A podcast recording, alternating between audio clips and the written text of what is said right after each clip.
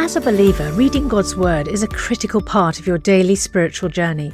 And because it's so important, we've created a unique new resource to help you immerse yourself in biblical truth and open your eyes to all God's Word has for you. It's a free PDF download called The Word One to One that takes you on a guided journey through John chapter 1. With biblical text and short commentary, each page provides insights that will strengthen your faith in an easy to read guided format. There's truly no other resource like this. Download your free PDF copy today at premierinsight.org forward slash resources. That's premierinsight.org forward slash resources.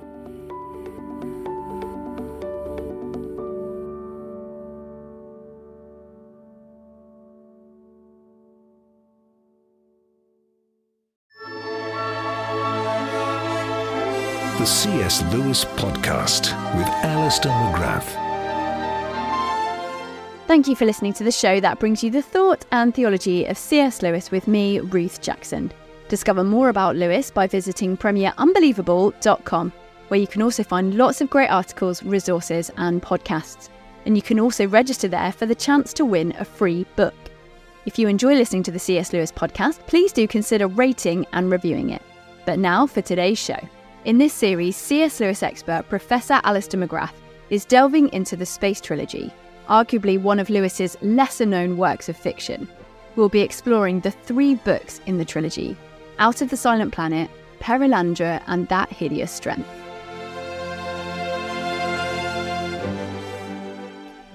Alister, let's move on to have a quick look at some of the characters in the book. I mean, there's a lot more characters than in previous books, so hopefully we'll just skim over these as quickly as possible. But Jane is probably the key character in the book. And as you say, a lot of the other characters around her are very dominantly male. Did Lewis have a particular person or idea in mind when he was creating the character of Jane, well, do you think? Um, people wonder whether this is Jane McNeill, who, of course, was one of um, Lewis's childhood friends. Arthur Greeves knew her very well as well.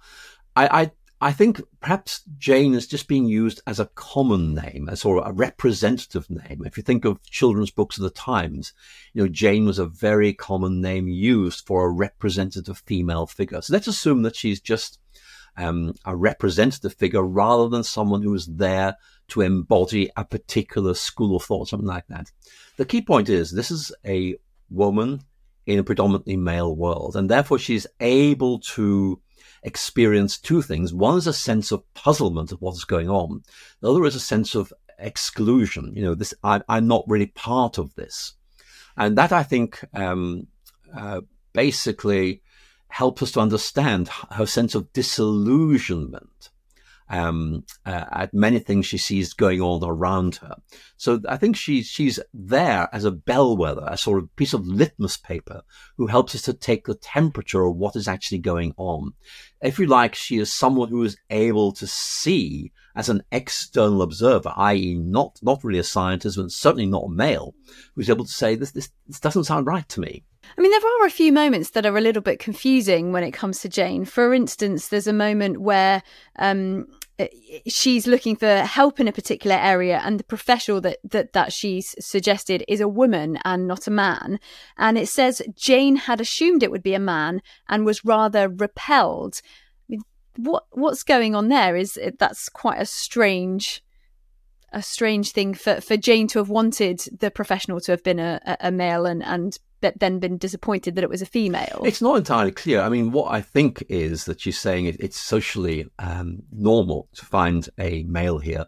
And therefore, if we find a female, it might be a rather strange female, you know, and, and that, that's a, a point that uh, becomes art with uh, Miss Hardcastle, I think in particular, who Miss, Miss Hardcastle, um, uh, strikes me as being a very strange person. Um, and in, in, indeed, you know, some of the things she gets up to, uh, you know, she's into um, various forms of physical abuse, for example, you know, and that's scary. And I think one of the things that um, Jane uh, discovers is that sometimes it's um, the females who are active in this area very often turn out to be rather unattractive and, and worrying figures. Well, yeah, I suppose in some ways, if if um, if anyone is the antithesis of a kind of female stereotype, then it's Miss Hardcastle. Well, yes, it? I mean she's she's portrayed as as um, having all the worst characteristics of a man, if I can put it very, very crudely. I mean, for example, um, there's one point where, um, in effect, she, she's portrayed as going down to the cells and physically abusing, possibly sexually abusing her victims. Um, and and you, just come away feeling this doesn't sound good to me. But then Lewis's point is actually this is what is happening in this institute as a whole: the unacknowledged abuse of human beings then I suppose on the flip side, there does seem to be quite a lot of stereotyping women, sweeping generalizations. Uh, I mean, e- even when it comes to Jane, just this kind of casual sexism that it's not possible to have a children and career. Um, and then you know, there's a there's an episode where they're talking about hats, and she had a contempt for the kind of women who buy hats. And is that just Lewis writing as a product of his time, or do you think there's kind of more to it um, uh, around these kind of female stereotypes? That, that Lewis is portraying in the book? Well, I, I think there is a real cause for concern here. I mean, scholars do very often point out that um, women are not um, often well portrayed in Lewis's novels. And this, this would seem to me to be an example of that. I think we can offer explanations for it.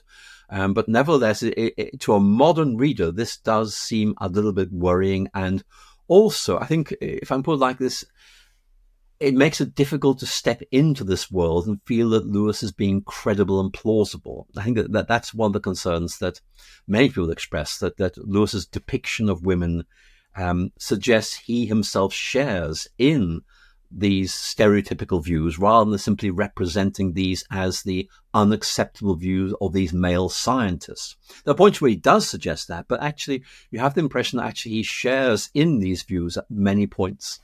Now, Lewis included a couple of clergymen in that hideous strength, which, you know, they, they seem sort of slightly at odds with this anti Christianity, uh, um, the scientism that's sort of anti Christianity. I mean, Rev Straik, is that how we say his name? He's a very interesting character, isn't he? Well, he's very critical of the Reverend Straik. Um, I mean, uh, we don't quite know who he's modelled on. He might be a college chaplain. Again, Lewis was quite often concerned that college chaplains were kind of way people who just went along with college dons rather than critiquing them. But I think if you look at the Great Divorce, which I think is, a, another very good example of Lewis critiquing clergy, there you find him mounting a very powerful critique of trendy bishops who, in effect, um, don't believe in Christianity, but believe that religion's a kind of social process which is generally good, but has has no interest in the specifics or the distinctiveness of Christianity. So you could say that um, Lewis is here portraying the Reverend Straik as a kind of chaplain, as a rather naive chaplain to this um, institute, and uh, has theological ideas which, frankly, are bizarre. They really are really? all over the place. And Lewis, I think, is, is suggesting that um, that modern Christianity has perhaps lost its rootings in, in the Christian tradition. One of the characters, uh, Lewis describes a really strange technique that one of the characters employs, where he's learned to withdraw sort of some of his consciousness. Um, I think it says that, yeah, that he's um, learned to um, conduct business even with only a quarter of his mind. Do you think that's theoretically possible? And, and where has Lewis got this idea from? Or is it just something that he's completely made up? Well, I, I, I haven't been able to find anything that really um, corresponds exactly with that. I mean, the, Lewis may be hinting at um, the growing interest in doing physical experiments on human beings to determine what the various components of their brains did. And sometimes that might involve at least a hypothetical neutralization of part of the brain to see what difference it makes. Um, very often, of course, this, this, was a result of road accidents, something like that. So you could actually determine what was going on rather than actually deliberately inflicting these things. So I don't, don't quite know where this is coming from, but um, certainly, again, it's Lewis's concern about experimentation, which might lead you into some very bad places. Well, and then there's another character who we're effectively told has managed to remove all of his emotions. Again, was Lewis trying to convey anything in particular through this? And was he sort of alluding to anyone that he might know who, who sort of tried to do this? And was he sort of bringing any commentary to bear on this? Well, certainly Lewis's social criticism here would seem to be for those who um, said, in effect, that experiencing emotions is dangerous. It kind of way um, makes you unreliable. It affects your objectivity. And there were those who would say, in effect, the suppression of emotion is essential to objectivity, whether scientific or um, you know moral. But I think that one of the points that is worth making is that this does go back to Lewis's lectures, The Abolition of Man. Well, one of the concerns is that the the suppression of natural human um, processes, like, for example, feelings, if I can put like that, actually doesn't necessarily lead to a more objective and realistic um, account of nature. It actually suppresses a legitimate human response to the natural world and our understanding of our place within it. And so you can see how here we have uh, uh, one of these themes that's so important for Lewis that somehow there's a danger we are suppressing something very important that is integral to human identity. And by suppressing it, we are abolishing human nature. Alister, Mr. MacPhee is kind of the friendly skeptic of the book. Why does Lewis view his role as such an important one? And is he meant to represent anyone in particular? I don't think um, he represents anyone in particular, though again, you can see easily how Lewis would um, have people like that uh, in mind from his own experience in senior common rooms at Oxford. So, uh, you know, Mr. MacPhee really is a kind of resident skeptic. Um, and and I think that um, Lewis uses him to really help him explore some issues. But I have to say, really, it's Lewis, in effect, imposing his concerns on the narrative through MacPhee rather than um, them kind of way naturally emerging during the conversations that speak. Do you think there's anything that Lewis would have thought might help skeptics like MacPhee to believe, I guess in Lewis's case, in God? Well, I think one, one of the things that uh, is very significant in that hideous strength is that the almost um, neutralization of any any presence of God means that the question becomes in making moral decisions, what is the goal we are aiming for? And of course, these people have a purely secular goal, which is the enhancement of humanity so it can survive better. And what Lewis is really saying, I think, is that this has become God. This, this objective is divine, if I can put it like or rather a surrogate for God.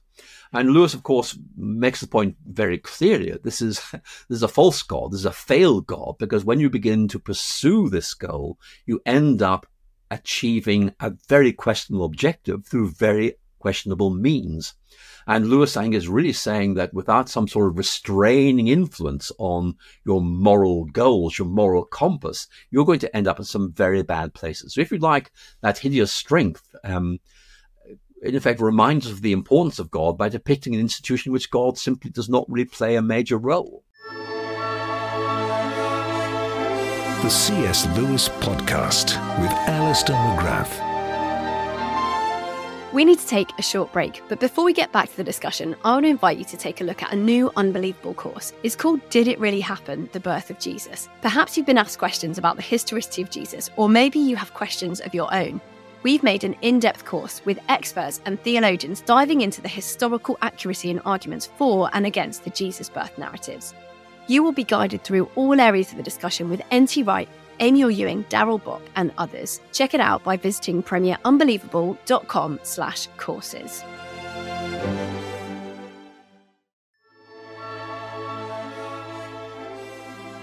Before we rejoin the rest of today's podcast, I have a very special offer for you to help you have an even more meaningful spiritual experience this Easter.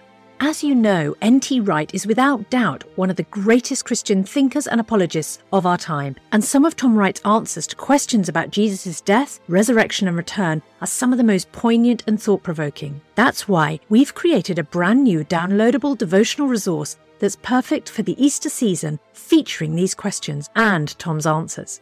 This five day devotional journey titled Jesus' Death, Resurrection and Return is only available to friends like you as our thanks for your gift today. And remember, your support is truly critical to help keep resources and podcasts like Ask N.T. Wright Anything and Unbelievable going strong, because this ministry is completely funded by friends like you. So please give the very best gift you can today and make sure to download your copy of Jesus' Death, Resurrection and Return devotional at premierinsight.org forward slash C.S. Lewis. That's premierinsight.org forward slash C.S. Lewis. Thank you. One of the topics that's talked about is is marriage. I mean, where did Lewis get some of these insights from? Because he wasn't married himself when he was writing this trilogy. No, he wasn't. Uh, and Lewis, I think, probably was drawing on the, his experience of the marriage of his friends. Um, in other words, seeing the difference that his his friends' marriages made to them. I think it, it it's very interesting to see how um, you know, Lewis does seem to think you can't really have children have a career. I mean, that, that seems to be something that reflects, um, you know, the social conventions of the time where the woman was the carer. And again, Lewis might be thinking of his friend J.R.R. Tolkien. You know, I, that that was that's a very good example of that. Um, but again, his views of marriage do seem awfully socially located. You know, in other words, they're kind of middle class Britain in the 1940s.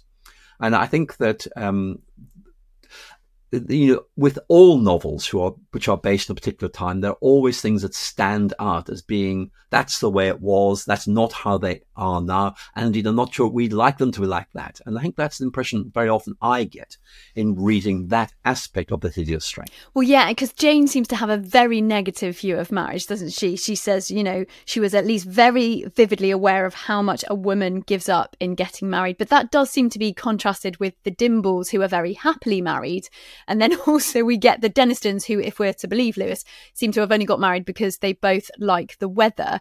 But there are some topics that are drawn on that seem, uh, you know, like a broader application than just marriage. I guess things around equality and obedience and love and some of the things that were explored in Perelandra. I mean, one of the um, things that Jane seems to represent what I think would be sort of quite an uncontroversial view of equality of marriage in our society, um, where she says that she thought love meant equality. And actually, um, one of the characters pushes against that and says that equality isn't the deepest thing.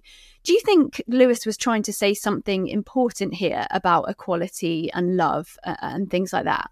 Well, I think so. And again, if we look at Lewis's own marriage to Joy Davidman, um, he saw her as a literary writer and one who could help him develop his own work. And of course, you'll know that um, Joy Davidman really helped Lewis get over the difficulties he's having with writing till we have faces. So again, that's an, that's an example of equals helping Lewis to create. And I think that that may well be his, his, his idealization, what marriage is all about. And again, we've talked about sort of modern in terms of education, but there seems to be a differentiation between a traditional view of marriage and a modern view of marriage. Again, what, what does Lewis mean by this? And was he expounding a particular view? Was he more of a traditionist when it when it came to marriage?